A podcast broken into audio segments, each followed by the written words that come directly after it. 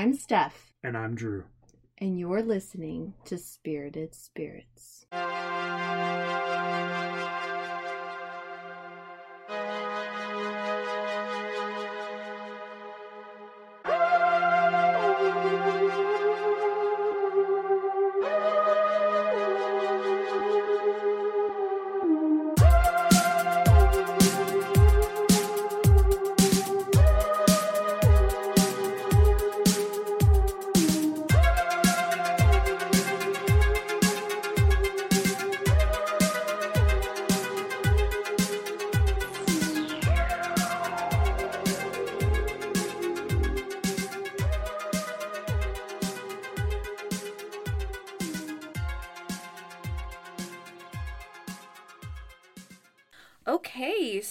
Tonight we are continuing on with our series on real haunted houses.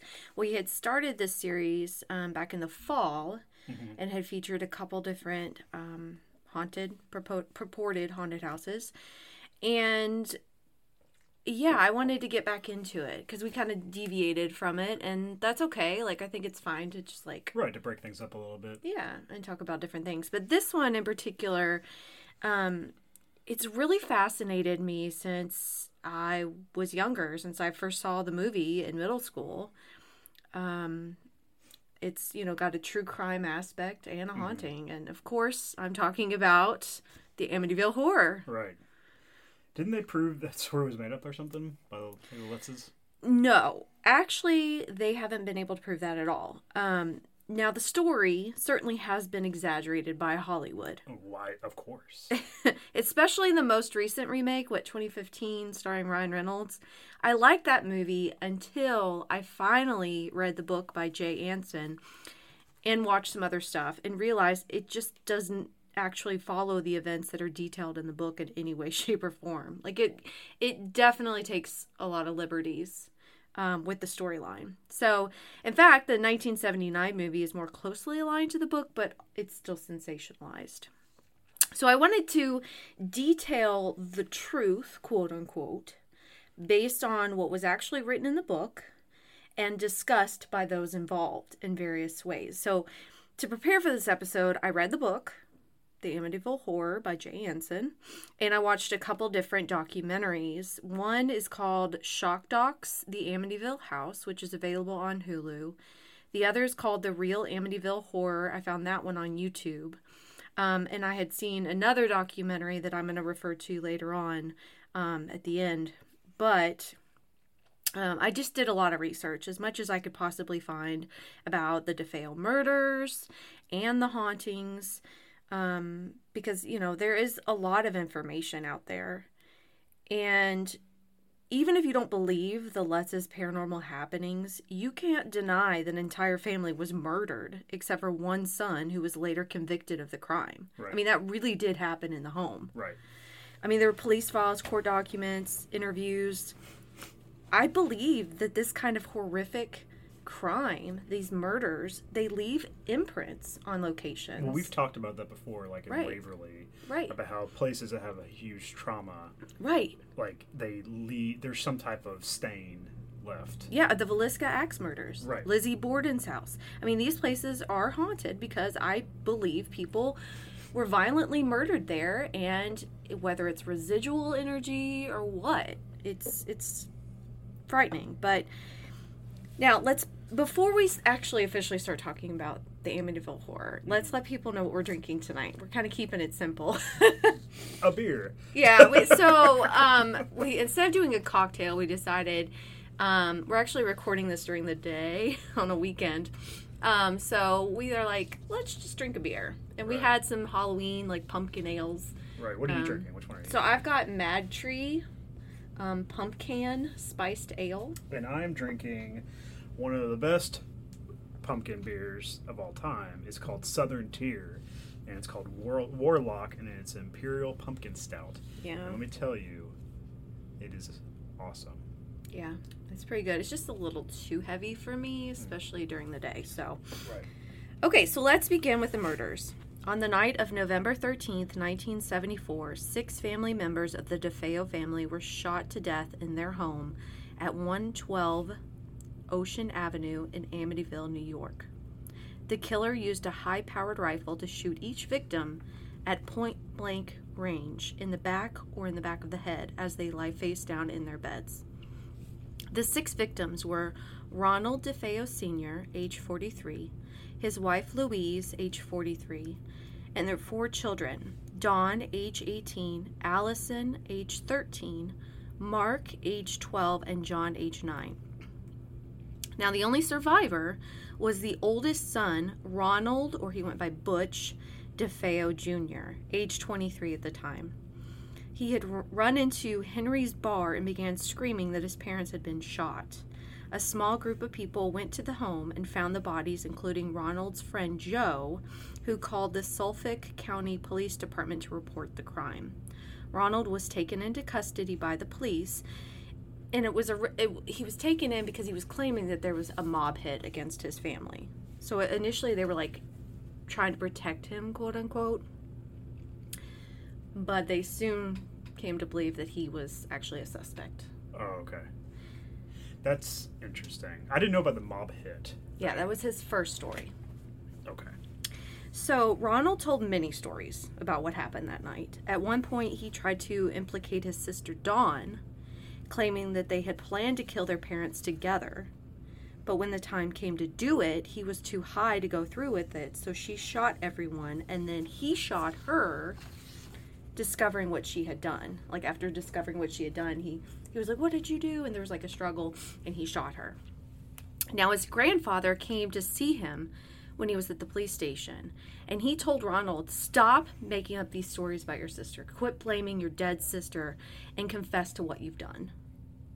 And so it was then that Ronald admitted to murdering his entire family. He later claimed he had no control over what he was doing. He said a hooded figure handed him the gun, and he just went methodically through the house shooting everyone. He shot his parents twice and each sibling once. He claimed to have heard voices, and his lawyer, William Weber, mounted an affirmative defense of insanity. But a psychiatrist for the prosecution explained that, despite Ronald's drug use and antisocial personality disorder, he was aware of what he was doing at the time of the crime. On November 21st, 1975, Ronald was found guilty on six counts of second degree murder.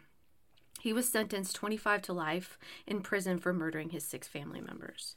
Now, a few weird things I wanted to highlight about this case. First of all, every member of the family was found lying face down in their beds, having been shot from behind. There were no signs of struggle.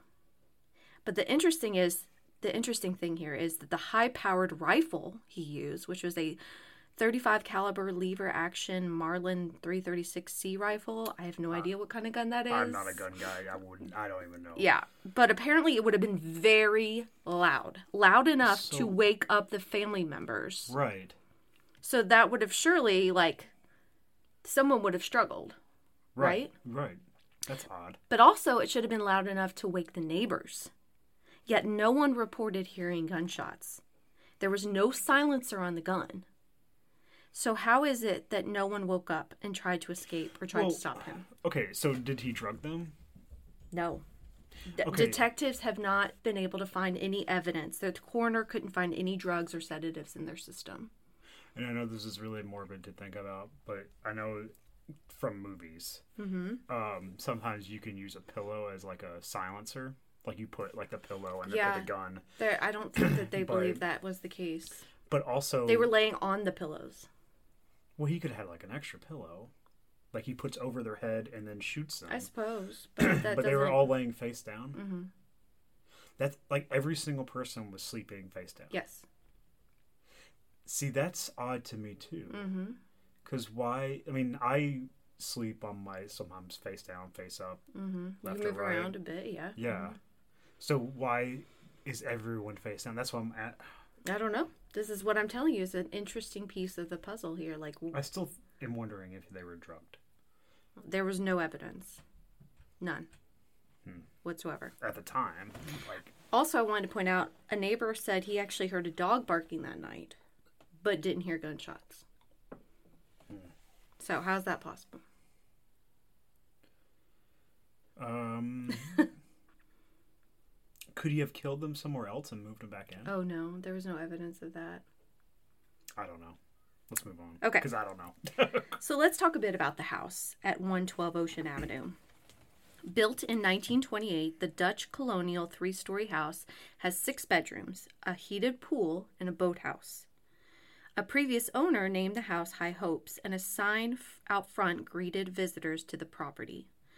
The house was everything newlyweds George and Kathy Lutz were hoping for. Originally of Deer Park, George Lutz, age 28, and Kathy, age 30, were looking for a new home for their blended family. The couple had three children Daniel, age 9, Christopher, age 7, and Missy, age 5. These were Kathy's children from a previous marriage. But George seemed to get along well with the kids prior to them moving to Amityville. So the house had been on the market for almost a year when Kathy and George purchased it for just $80,000 in December of 1975. That's crazy. Of course, you know, it's 75, so I know. But, But- it's just crazy to think how I know. Compared to what home prices are home now. Prices are now. Yeah. So, as part of the deal, the home came fully furnished, meaning the DeFeo's bedroom furniture, the furniture they died in, was left behind for the Lutzes to use. Now, I believe it was the beds, right, the bed frames, and not the actual mattresses, because that would be disgusting. Um, but in addition to the bed frames, they got the DeFeo's dining room furniture, TV chair, and appliances. So, okay, so all that furniture Mm-hmm. is left behind. Did they? And I know it's different because we watched the 2000. It's actually 2005, not 2015. Oh, okay. Uh. Amityville Horror, um, and you know they find out that as they're buying the place that they have to do like a full disclosure, like a family was murdered here, blah blah blah. Did they know? That Yes. Okay. Yeah, the couple did know about the murders at the home, and they discussed it a bit with the children. I guess they wanted to be honest with the kids prior to moving in and, And let they them all know. knew that this furniture was the same furniture, including the beds that these people were shot in, that they were going to be sleeping in. I think that where they had been living before, it was a smaller area, Mm-hmm. like a or a smaller home, and so they needed the additional furniture. And they could get it through the estate, and it was going to be easier and cheaper than trying to buy. All right. That's all I understand from it, but based on what I read. Now, a friend of theirs recommended because they were moving into the home where these people were murdered that they should have the house blessed by a priest, just to make sure no bad energy, you know. So that's what they did. They called their priest friend, named Father Frank Mancuso in the book, although his real name was later revealed to be Father Ralph per- Percaro. Picario. Picario. Yeah, that sounds right. And he promised to come out and bless the home. Now, here's where things get a little bit questionable. In the book, Father Mancuso is sprinkling holy water in the sewing room when he hears someone behind him yell, Get out! He turns around and finds no one there. He then finishes his blessing, thanks the Lutzes for their hospitality. They had offered to actually have him for dinner as well, but he he already had plans and he drives to his mother's house to have dinner with her. That was the plans. No flies attacked him as it's depicted in the movies. Well, I think the wasn't the fly thing kind of also. I, for, I, I forgot what came out first. I'm pretty sure Exorcist came out first, right? yes, that sounds right. Okay.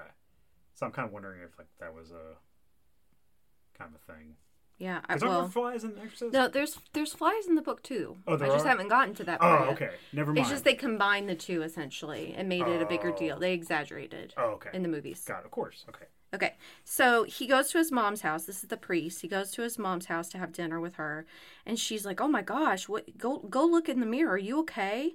And he goes to the bathroom and he sees it looks like he has like black circles under under his eyes. And then as he's driving home, his car starts to act up, and the hood flies open on the expressway, and he has to like pull over, and Real quick, I've seen that happen. Like where the hood just goes flying up. me and my friend were driving somewhere, and next to us, the car, the hood like flew up. Oh It was the most terrifying thing I've ever seen. Yeah, yeah. 'Cause, I 'Cause you mean- can't see. Well, yeah, and we were right beside them, so like they're starting to swerve off the the road. Yeah. Oh my gosh. Yeah. so the the priest, he begins feeling sick, okay? he this is after he leaves his mother's house. He's driving home. You know, the the hood flies open. He gets home. He starts feeling sick. He starts developing a high fever, body chills, red and painful blisters on his hands. And he try when he tries to call the Lutzes to warn them because he gets this feeling of dread, like there's something going on here. But every time he tries to call them, there's static interference. It's like he can't, the connection won't be made on the phone. At least this is what's detailed in the book. Now, Father Picar- Picaro was interviewed on the TV show In Search of, and he claims he was also smacked by the entity. That's not in the book. This hmm. is just what he said in the interview. However, he then later, in an affidavit, he later says that he never actually visited the home. What? He only spoke to them on the phone. He only ever spoke to the Lutzes on the phone. Oh, it's so So the priest hasn't really kept his story here. Like he's not. He's you're, told. you're telling me a religious person like a priest lied? I'm just saying. I don't. I don't know. I'm just saying. So going back to the flies that you know we mentioned, the couple claimed to find hundreds of flies in the sewing room. So in the room that the priest had blessed, they do later go in and they find hundreds of flies in the window. But from what we're saying here is the priest didn't actually. It wasn't the to- priest who was yeah. Okay. Like it didn't occur to it didn't yeah, happen to I know, the but priest. we're also saying that he didn't actually go to visit the home and bless the home, right? that is what he in an affidavit that he had to do there was like a lawsuit and he claims he never actually went to the home So he actually did not bless the home, is what we're saying, from what he is saying in this affidavit. yes later on you'll see i'll get to another point there's a lot of in the book there's it switches between the lutzes and father mancuso is his name in the book Right. um and it kind of details both stories like there's a lot of things that happen with him and he later claims to bless the home from afar so yeah just let me finish here and then we'll we'll get to that. Okay so they find hundreds of flies in the window in the sewing room. They can't figure out where they're coming from how they're getting into the home. It's december you know it's wintertime so they can't uh, they can't account for why there are so many flies that time of year in the house. And then the toilet bowls also they reportedly turn black inside and smell awful. Couldn't that just been like a sewage backup? Yes, that's what I thought as well, but they claim it was actually the porcelain Oh, that turned black, not the water. that's weird. So, other details of note in the book, and there's a lot here. So, I'm going to go, I'm going to try and go through this fairly quickly, but there's a lot of information, and I wanted to make sure it got covered because there's so much misinformation and it's been exaggerated. So, George and Kathy began getting easily frustrated with each other and with the children. Like I said, George seemingly got along with the children when they lived in Deer Park, but when they moved into 112 Ocean Avenue, he got more irritable and wanted to discipline the children for minor offenses. Now, this could be just because he wasn't sleeping well. He was more irritable. He was jolted awake every night at 3:15 a.m., supposedly the time the DeFeos were murdered. He heard noises and worried about the doors being locked. One night, George sees the boathouse door open and he runs out to lock it. He sees a dark figure moving in Missy's bedroom, and when he races up there to her room to check on her, he finds her sound asleep, but her rocking chair is slowly rocking back and forth. Ooh. In addition to the personality changes, um, George is always cold and wants to constantly sit by the fireplace and stay warm by the fire. He, in fact, doesn't even help Kathy with stuff, like getting stuff ready. Like it's getting ready to be Christmas time. They need to run errands, go get the kids some gifts and stuff. He refuses to go out and do it. Sounds depressed. Yeah, I kind of, It they both like kind of each go through a bit of a depression. Mhm. Kathy says she feels a female presence touch her, kind of embrace her, and it, it scares her at one point. She also begins to have dreams about Louise DeFeo, uh, including one of her having an affair in the room Hmm. with a man that isn't her husband. One night, Kathy hears Missy talking in her bedroom. She finds her daughter sitting in her rocker by the window watching the snow. She asks who Missy was talking to, and Missy says it was Jody. When her mom questions if this is a new doll she had just gotten for Christmas, Missy replies, No, Jody's a pig. He's my friend. Nobody can see him but me. Kathy's brother gets married the day after Christmas, and when he stops by their house, he has $1,500 in cash in an envelope that he's going to pay the vendor, the wedding vendor. It's like the difference that he owes for that day. Okay. But the money disappears from his pocket. And they search the house and they cannot find it. They've got to get to the, the wedding site. So George has to spot him. He says, I'll write you I'll write a check, it'll be fine, and then I'll just have to move money to cover it. He has to actually move this money from his business account to cover it. Okay. Also, George was the best man, and he was sick the entire wedding. Had diarrhea, felt nauseous, felt awful. Kathy's Aunt Teresa visits one day, and she had previously been a nun, and she reports getting bad vibes in the house. The Lutzes then find a secret red room behind the closet in the basement. Mm, They aren't sure Okay. what it was previously used for, but they decide to use it as a pantry. But then one day, George goes into the closet and begins to smell a horrible odor. He describes it as a cloud or mist smelling like human excrement. Shit cloud. Yes, a shit cloud. he closes the door to try to keep it from wafting out, and ca- he actually is vom like he vomits on himself in the process. So, what I've learned from horror movies is that if you find a red room in your house behind like a false door, probably means there was some cult activity. Yeah, yeah. So, So at a local bar, George is mistaken for Ronald DeFeo Jr. oh, that's weird. The bartender tells George that he resembles him because of his beard and stuff, and I guess just general look. George tells the guy that he had just moved into 112 Ocean Avenue, and the bartender claims that he once provided beer for a party there at the DeFeos. He mentions that he knows about that hidden room in the basement, and he thought Ronnie may have performed animal sacrifices. So, okay, so part of me is like, okay, maybe Ronnie was actually doing kind of like that stuff in this red room, which opened the door for once he- Demonic activity. yeah, and- all yeah. that stuff. Then the other thing I'm thinking is, okay, so this horrible crime happens. You know, this guy kills his entire family, and then the public starts talking and like Yeah, making up stories because you know Ronnie came or not, yeah, Ronnie came in there yelling that his family was dead. He was always, you know, he, he was known at the bar. Um, so I don't, I don't know. Okay, well, so let's continue. Yeah. For Christmas, George got a four foot tall ceramic lion statue. Okay. One night, Kathy says that she saw it shift towards her a few inches. It was on like a table, and she saw it kind of shift and move towards her. Then that same night, George ends up tripping on it. So it had moved from the table down to the floor. And Kathy claims when she was helping George because he had tripped and fallen and hurt himself, he had bite marks on his ankle. Then in January, the lion allegedly moved again, scaring both Kathy and George. And after that incident, George throws the statue away. Okay.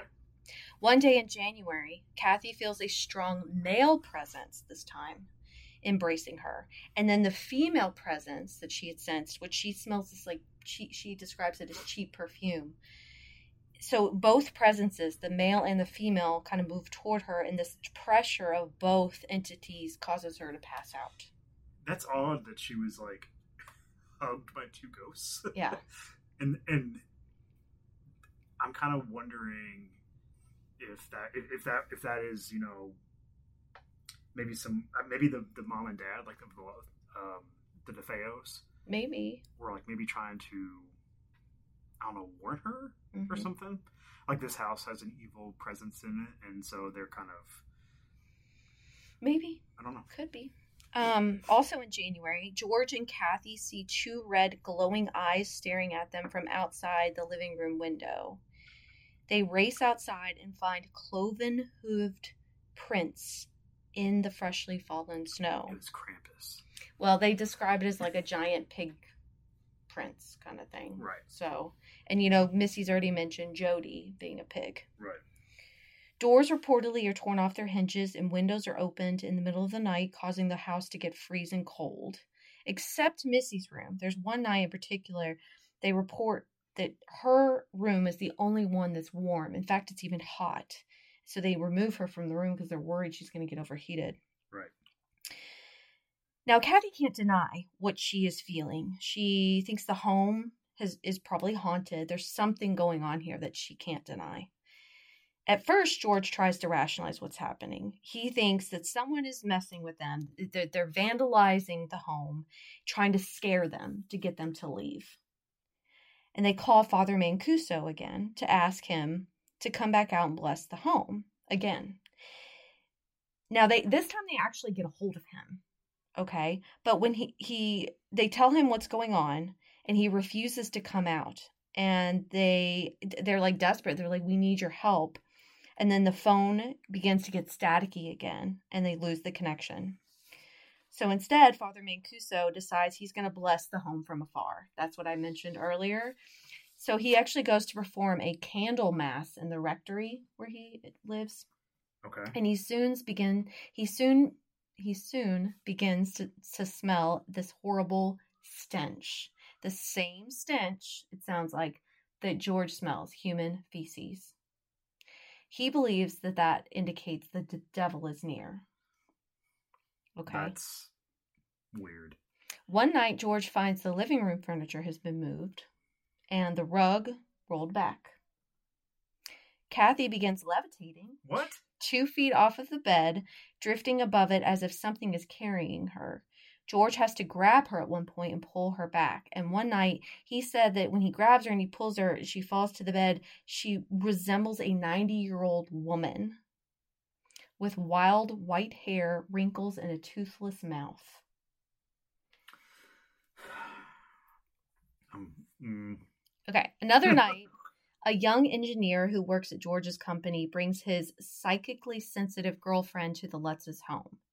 She says she senses the presence of two lost souls an old man and an old woman. Now, that doesn't really sound like the DeFeos because they were only in their 40s. right. Um, she also says she feels the home is built on a burial ground. The young woman goes into a trance and begins speaking in a masculine voice. Now, this is what she said. I'm going to read from page 159. Suddenly, Francine appeared to go into a trance. Out of her mouth came a different voice, heavier, more masculine. I would like to make one suggestion suggestion to you. Most people find out who their spirits are and they find they like them. They don't want them to get lost or to go away, but in this case, I feel this house should be cleared or exorcised. The voice coming from Francine began to sound familiar to George. He couldn't quite place it, but he was sure he had heard it before. Somebody's little girl and boys. I see bloodstains. Somebody hurt themselves badly here. Somebody tried to kill themselves or something. So she comes out of the trance, and George later realizes that the voice that was speaking through this woman was Father Mancuso, Oh, which is really strange. yeah. At one point, George and Kathy try to bless the home themselves because they can't get the priest to come back out and bless the home. So they're like, fine, we'll do it ourselves. So they begin walking about the house, saying the Lord's Prayer, and going from room to room. Now, in the living room, a loud humming begins to interrupt their prayers. And the humming turns into a jumble of voices that seem to engulf them completely. This is quote unquote, jumble of voices that seem to engulf them completely. So they end up speaking to Father Mancuso again, and he tells them that they need to leave. That, that there's something more going on here. They need to get out there.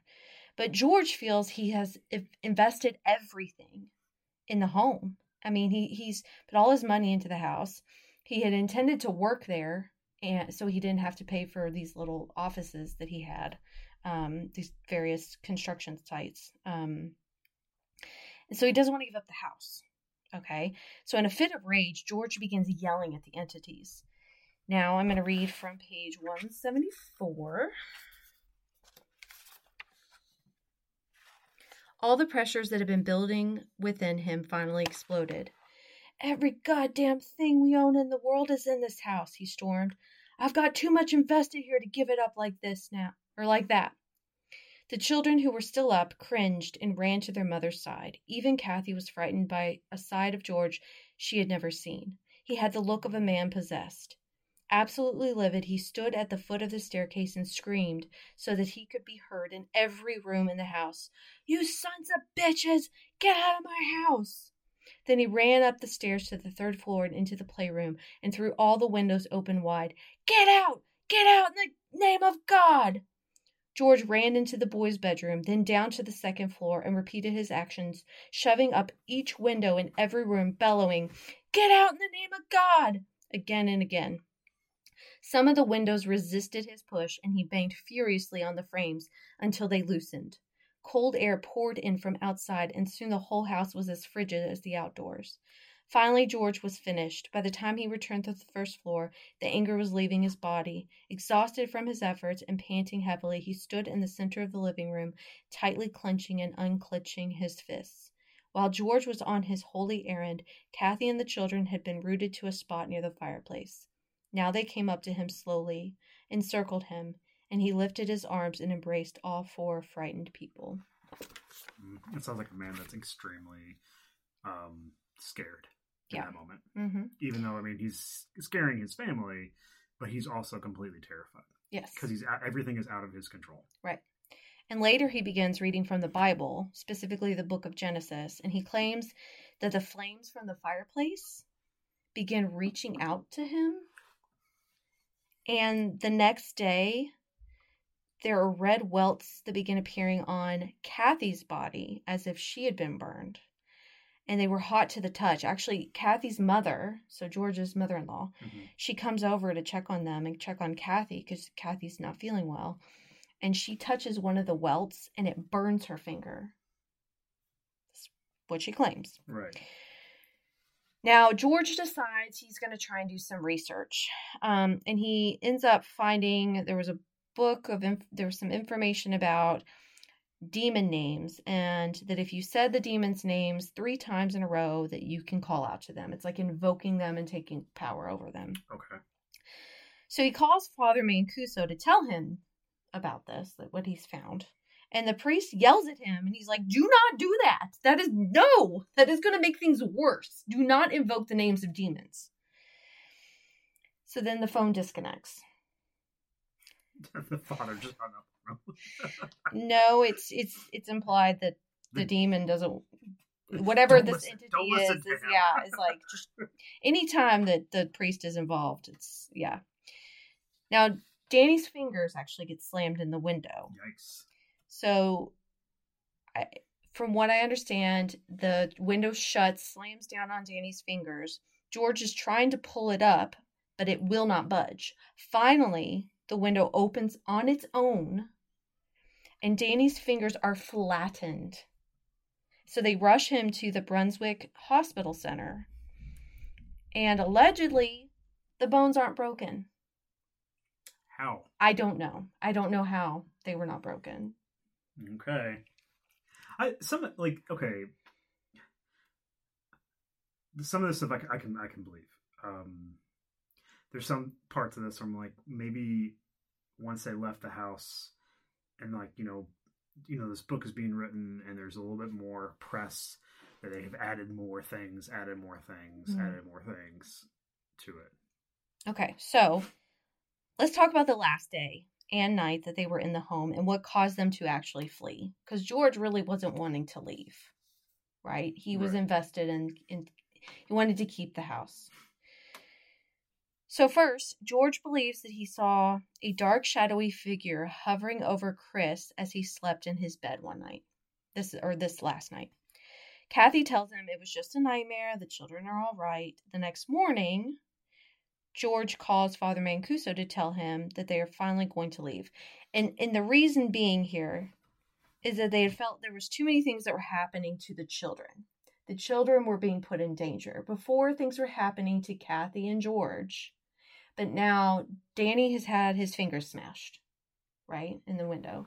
And now Chris has this dark figure hovering over him at night. And Missy's talk, been talking about Jody the pig. So they're finally like, okay, the kids are in danger. We need to leave. Right. Okay. So George ends up getting the dog and he puts him in the van. and he's trying to get everyone in the van. He turns the ignition, but the van won't start. So George lifts up the hood to try and figure out what in the hell is going on with the van when all of a sudden this gust of wind causes the hood to slam shut and rain begins pouring down from the sky. Like he they say that it was like dark clouds were coming and then just the sky just opened up and just started pouring down rain. Hmm. So the family runs back into the house to try and avoid the storm. Of course they get, you know, soaking wet. The power goes out and at first the house begins to get really warm. Which is the opposite of what it's been. It's, it was constantly cold, in George's opinion. Here now it's getting really warm. So George begins going throughout the house asking God for help. He begins to see green slime Green slime? oozing from the open hole in the door, in like the bed, in the playroom door. Green slime What is begins this, to. Ghostbusters? I, ectoplasm. I don't. Ectoplasm. Here you go. Here's your snot. He watches it as it moves onto the floor in the hallway and down the staircase. So it's really oozing. It's really oozing. and he tries to clean it up with towels. Now, at 10 p.m., I guess the family, because the van wasn't working, they couldn't get it started, the family decides to go to sleep. Okay. Okay. At 10 p.m., the house begins to shift from hot to cold. The temperature drops, and George goes to get some logs for the fireplace. He checks in on the children and Kathy. All are asleep, lying face down. Oh, that is freaky. He then decides not to make a fire. Instead, he brings the dog upstairs to the master bedroom. And he actually like tethers him to like by the door and crawls into bed with Kathy and Missy and begins crying and asking God for help. Kathy suddenly gets out of bed in a trance. He yells at her to wake up and she goes limp in his arms. He describes her like a rag doll. Then the dog begins shaking violently. And I guess because he was still tethered and he's like acting like he's like, and he begins vomiting. Oh. And so then George is, you know, he untethers him. He clean, he's cleaning up the vomit, and he soon realizes the storm must have stopped because it's very quiet, almost like the room is in like a vacuum. There's no sound. But then he begins to hear sc- the scraping across the floor. Now, directly above him is the boy's bedroom, and he did. He, it, it, it, it's like it. He realizes that that scraping sound is the kids' beds, Danny and Chris's beds, scraping acro- back and forth across the floor. Ooh, that's that's creepy. Then the dresser doors open and close on their own, and there's a c- cacophony of voices that begin downstairs, and then this marching band music drowns out the voices. A marching band? Yeah, he so he's described this before um earlier when I talked about like different voices and sounds and stuff. He's heard like this weird marching band sound bef- sound before in the middle of the night. It's it, Oh. it's it's woken him up at 3:15 mhm, and now here it is again mhm. and it's drowning out the voices. George can't move or speak. He tries to scream, no sound comes out. The storm begins again with a blinding flash of lightning and a loud clap of thunder, and suddenly George feels a hooved creature step on him. And he can't see it, I'm assuming. He can't see This anything, he can just thing. feel Okay. it. And then Danny and Chris appear and tell him that there's something in the room. So they've Yeah. woken up because their bed was moving around, Yeah, scraping. pyramid heads scraping across the floor. Oh my god. That's the first thing I thought of when you said that. I was like, oh, it's Pyramid Head from Silent Hill. so, No, so they actually tell him that there's a monster in their bedroom that has no face. hmm. The dog starts growling and snarling at something on the staircase. And when George is finally able to move, it's like he just musters up this enough energy. He's able to finally get up out of the bed and he he heaves himself off the bed and he sees this huge white hooded figure that's pointing at him. It's on the top of the staircase and it's just pointing at him. Yes, So it sounds like a cultist. Right, It does. There's a lot of occult kind of feeling. It- yeah. George tells the boys to take Missy and get outside. There, he's literally like carry her down the stairs and get out of here. Uh, I guess the entity, the figure, had removed itself from the stairs. I don't know, but he's like, get downstairs, get outside. He then lifts Kathy off the bed and takes her downstairs. He sees the front door is wide open. It's actually been torn off its hinges. Everyone jumps into the van, and this time it starts right away. So he hurriedly backs out of the driveway, tells the house, I, I never intend to see you again. Okay. In total, the Lutzes lasted 28 days in the home. And what's interesting is that even when they go to live with Kathy's mom, George and Kathy report experiencing levitation again. So Weird. George was very concerned that it had followed them and would contin- continue to do so. Yeah. So um, the only experience I have with Amityville horror is like the movies. Yeah. When you read that out loud, and I'm just like thinking as a dad, Mm-hmm. you know how that would be. That's terrifying. Yeah.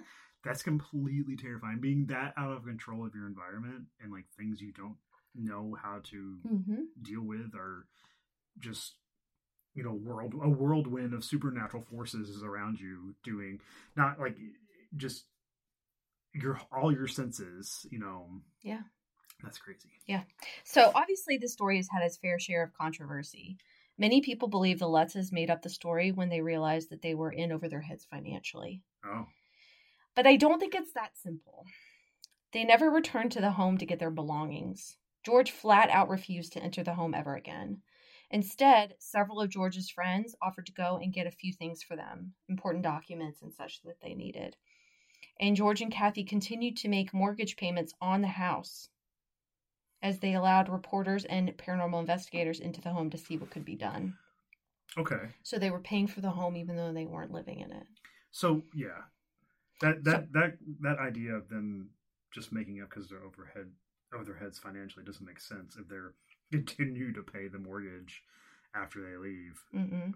Now, ultimately, they did have to give the home back to the bank right because they just couldn't afford it any longer. And they ended up moving to California, hoping that the evil entity wouldn't follow them across the country. So let's discuss the paranormal investigations that were conducted in the home. In February of 1976, a news crew decided to investigate the alleged haunted house. In one of the documentaries I watched, Laura Di- Didio, Di- Didio, Didio, I don't know if I'm pronouncing that correctly. Um, she was a young reporter at the time, and she sat with the Lutzes and listened to their story for five hours. She felt that they were being genuine and truly believe what they were telling her. Um, also, veteran newscaster Marvin Scott was involved. He was part of this news crew. Um, and they invited psychics, clairvoyants, parapsychologists, and demonologists, which included Ed and Lorraine Warren, right to come investigate the home while the news crew recorded. You know, one thing that I, I we I, we love the Conjuring movie. Mhm. One thing that always frustrated me is they never did a like an, an Amityville horror. They did a little bit in the second one. In the second Conjuring, at the very beginning, they are in Amityville doing that seance. yeah, but that, I mean, I want to kind of see the whole. You want, I know, but I think that they felt like it was too overdone. I, there's like t- there's a lot of Amityville movies. And Lor- the, the Warrens were only really involved just for this particular Right, I investigation. understand. So one thing I wanted to note is that Laura, the young reporter at the time, said that she's been interviewed for multiple documentaries, and she said the Warrens never asked for money for the investigation. They only wanted to be reimbursed for gas and tolls, which they would incur on the drive to Amityville. Right, So that to me sounds I mean, relatively general. That that seems like a reasonable thing. Like pay me for my gas and any tolls that I might incur come in there, but right. they're not asking for extravagant amounts of money to investigate. So George met the crew at 112 Ocean Avenue, but he only to give them the keys. He was like, "Here are the keys. I'm not going in there." And he quickly left. They said as soon as they entered the home, this news crew, they found that it was clearly obvious that the family had left in a hurry. Okay. Okay. Now I'm going to read from the book's epilogue. Okay. Okay.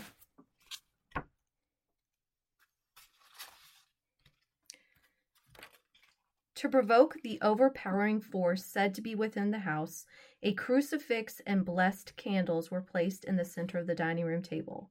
The researchers held the first of three seances at 10:30 p.m. Present around the table were Lorraine Warren, a clairvoyant, her husband Ed, a demonologist, psychics Mary Pascarella and Miss Alberta Riley, and George Kekoris of the Psychical Research Institute in Durham, North Carolina. Marvin Scott also joined the group at the table. He was the veteran newscaster I mentioned. During the seance, Mary Pascarella became ill and had to leave the room. In a quaking voice, she said that in back of everything, there seems to be some kind of black shadow that forms ahead and it moves. And as it moves, I feel personally threatened. Miss Riley, in a mediumistic trance, began gasping, It's upstairs in the bedroom. What's here makes your heart speed up. My heart's pounding. Ed Warren wanted to end the seance. Miss Riley continued to gasp, then quickly came out of her trance and back to normal consciousness. Then George, the psychic researcher, also became violently ill and had to leave the table. Observer Mike Linder of WNEW FM stated that he f- had felt a sudden numbness, a kind of cold sensation. Clairvoyant Lorraine Warren finally voiced her own opinion. Whatever is here is, in my estimation, most definitely of negative nature. It has nothing to do with anyone who has walked the earth in human form. It is right from the bowels of the earth. In other words, a demon. Television cameraman Steve Petr- Petrolis, Petropoulos, who had been assigned some scary assignments in combat zones, experienced heart palpitations and shortness of breath when he investigated the sewing room upstairs, where the negative force was said to be concentrated.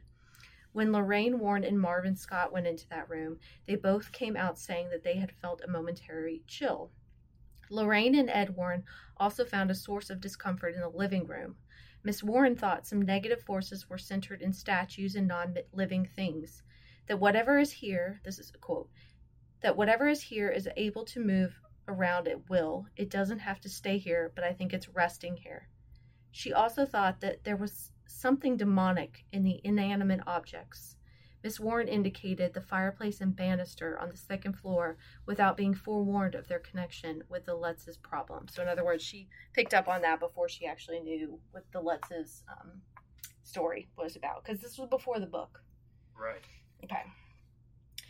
So, um, it is during this investigation that the photographer captured the now infamous photo that people have probably seen. It's the child's face looks like he's peeking out from a doorway next to the stairs. Okay. People believe it is the image of one of the DeFeo children, either John, age 9, or Mark, age 12. And I must admit, when you look at this photo, especially the one of Mark and the one taken of the paranormal investigation, it's pretty chilling. So I wanted you to see it here, babe. I don't think I've ever seen this photo. Before. You've never seen it? It's pretty No. famous. So they're saying that this is either John or Mark. And which one? Which one of these photos is John? So that's the 12 year old. That's Mark. And then that's the 9 year old John. and there were no children. Yes, while they were the there. investigators said that there was no children there during this investigation. That's crazy. Yeah. That's crazy. If that's if that's legit, that's probably. I mean, that looks like there's an actual kid in that Yeah. photo. So that's what I'm saying. Like, it looks like a kid's mm-hmm. there. Well, and someone was like, "Oh, I bet it was one of the other investigators." Does that look like an adult to you? No, that looks like a, an actual child. Yeah, and the height level of too, where it would hit on the door doorway and the the height of the staircase. To me, that looks like a nine or twelve year old. Yeah. Probably about four four and a half feet. So We're gonna put these photos up on Instagram. so yes. you can see. I think you should lead with that photo. To be honest with you. Okay. that's that's a scary photo. Okay. So also in one of the documentaries I watched, Lorraine said of the home, quote, I hope this is as close to hell as I'll ever get. So, um, world renowned paranormal investigator Hans Holzer also investigated the home with a trance medium, and they claim the home was built over an ancient burial site, specifically a Native American site. Okay. So, you're probably wondering how did the book come about, right? Right. And this is where things get a little bit controversial as well. Okay, so the Lutzes say that they decided to contact Ronald DeFeo Jr.'s lawyer, William Weber, because they believed that Ronald could have been influenced by an evil entity. Okay, after they what they had experienced, they thought, well, maybe he really was influenced to kill his family because of this demonic thing. So Weber agreed to meet with them, and he claims they made up the entire story of the haunting over a few bottles of wine. Hmm. George and Kathy admit that they did speak with him, but after he tried to get them to sign a contract allowing him, as Ronald's lawyer, to take control of the narrative and their home, they decided to sever ties with him. They didn't feel comfortable with what he was proposing. And once word began getting out about what was happening, they felt like they needed to take control of the narrative, that they wanted to tell their version of the story. So, this is why they reach out to a book publisher. Okay, that's how author Jay Anson gets involved. Now, people have noted that there are many factual errors in his book. I already mentioned the priest's name was changed, and that in an affidavit that he claimed that he had never actually been to the home. Also, there was no proof of many of the incidents that were described in the book. When researchers came to the home, they didn't find doors torn off the hinges or green ooze. I mean, when you read when you said the green ooze, that was the first thing I thought was that sounds like bullshit. Yeah. And so the new owners of 112 Ocean Avenue, the people that moved in after the Lutzes, claim they never had any paranormal or strange experiences Mm. in the home.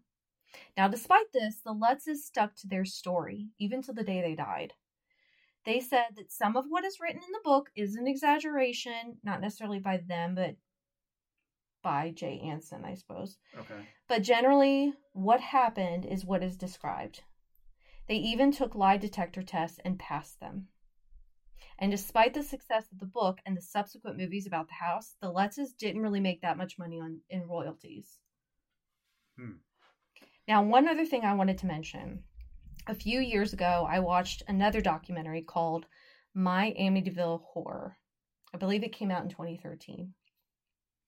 In the film, Daniel Lutz, who is now 47 years old, he's a UPS driver in Queens, explains what happened to him while he was living there at 112 Ocean Avenue. You can tell that he has been traumatized by what happened, the events and the aftermath of the haunting that he experienced when he was only nine years old. He validates much of what happened in the home. He validates what George said happened, but he also blames his stepfather Oh. for what happened. He said that George was a very abusive, both vir- verbally and physically, but he also v- was very much involved in the occult. Oh.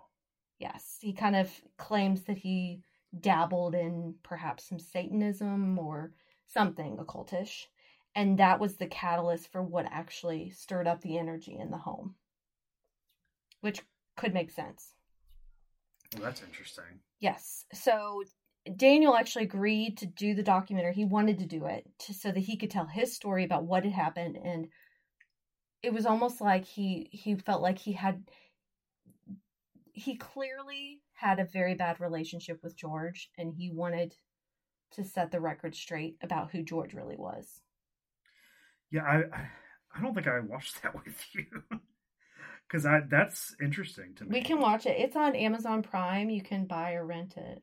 That's interesting that it came out in 2012. 2012. Okay. I just wanted to see what ti what year I I want to watch it, but I'm more inclined to believe a child that was in, in there rather than the adult. I guess. I guess maybe just because like if he's saying like you know the you know dad George was really abusive verbally and physically, Mhm. and then he also was dabbling in the occult. Mhm. You know that would stir up a lot of stuff. Not to mention with the history, the stain of the um, The murder. the murder that happened in the Murders. house. murders yeah um so so i'm wondering if did and and maybe you answer this because you've watched that one Mhm. did george buy the house because the murders happened in it It's implied. Yes, I believe. So again, I haven't seen it in a while. okay Um, and maybe we should, you know, rent it and watch it okay um at some point this week, just so I can refresh my memory. right But I, I, it's kind of implied that yes, he knew the murders were had occurred in that house, and it, this might be a good opportunity for him to go in and stir up some shit. yikes Yeah. So, listeners, what do you think? Do you believe the Amityville horror was a true haunting? or a hoax. Let us know what you think. Email us at contactspiritedspirits at gmail.com. And thanks so much for joining us. We hope you'll continue to listen every week as we talk about spirits while we sip on spirits. Bye. Bye.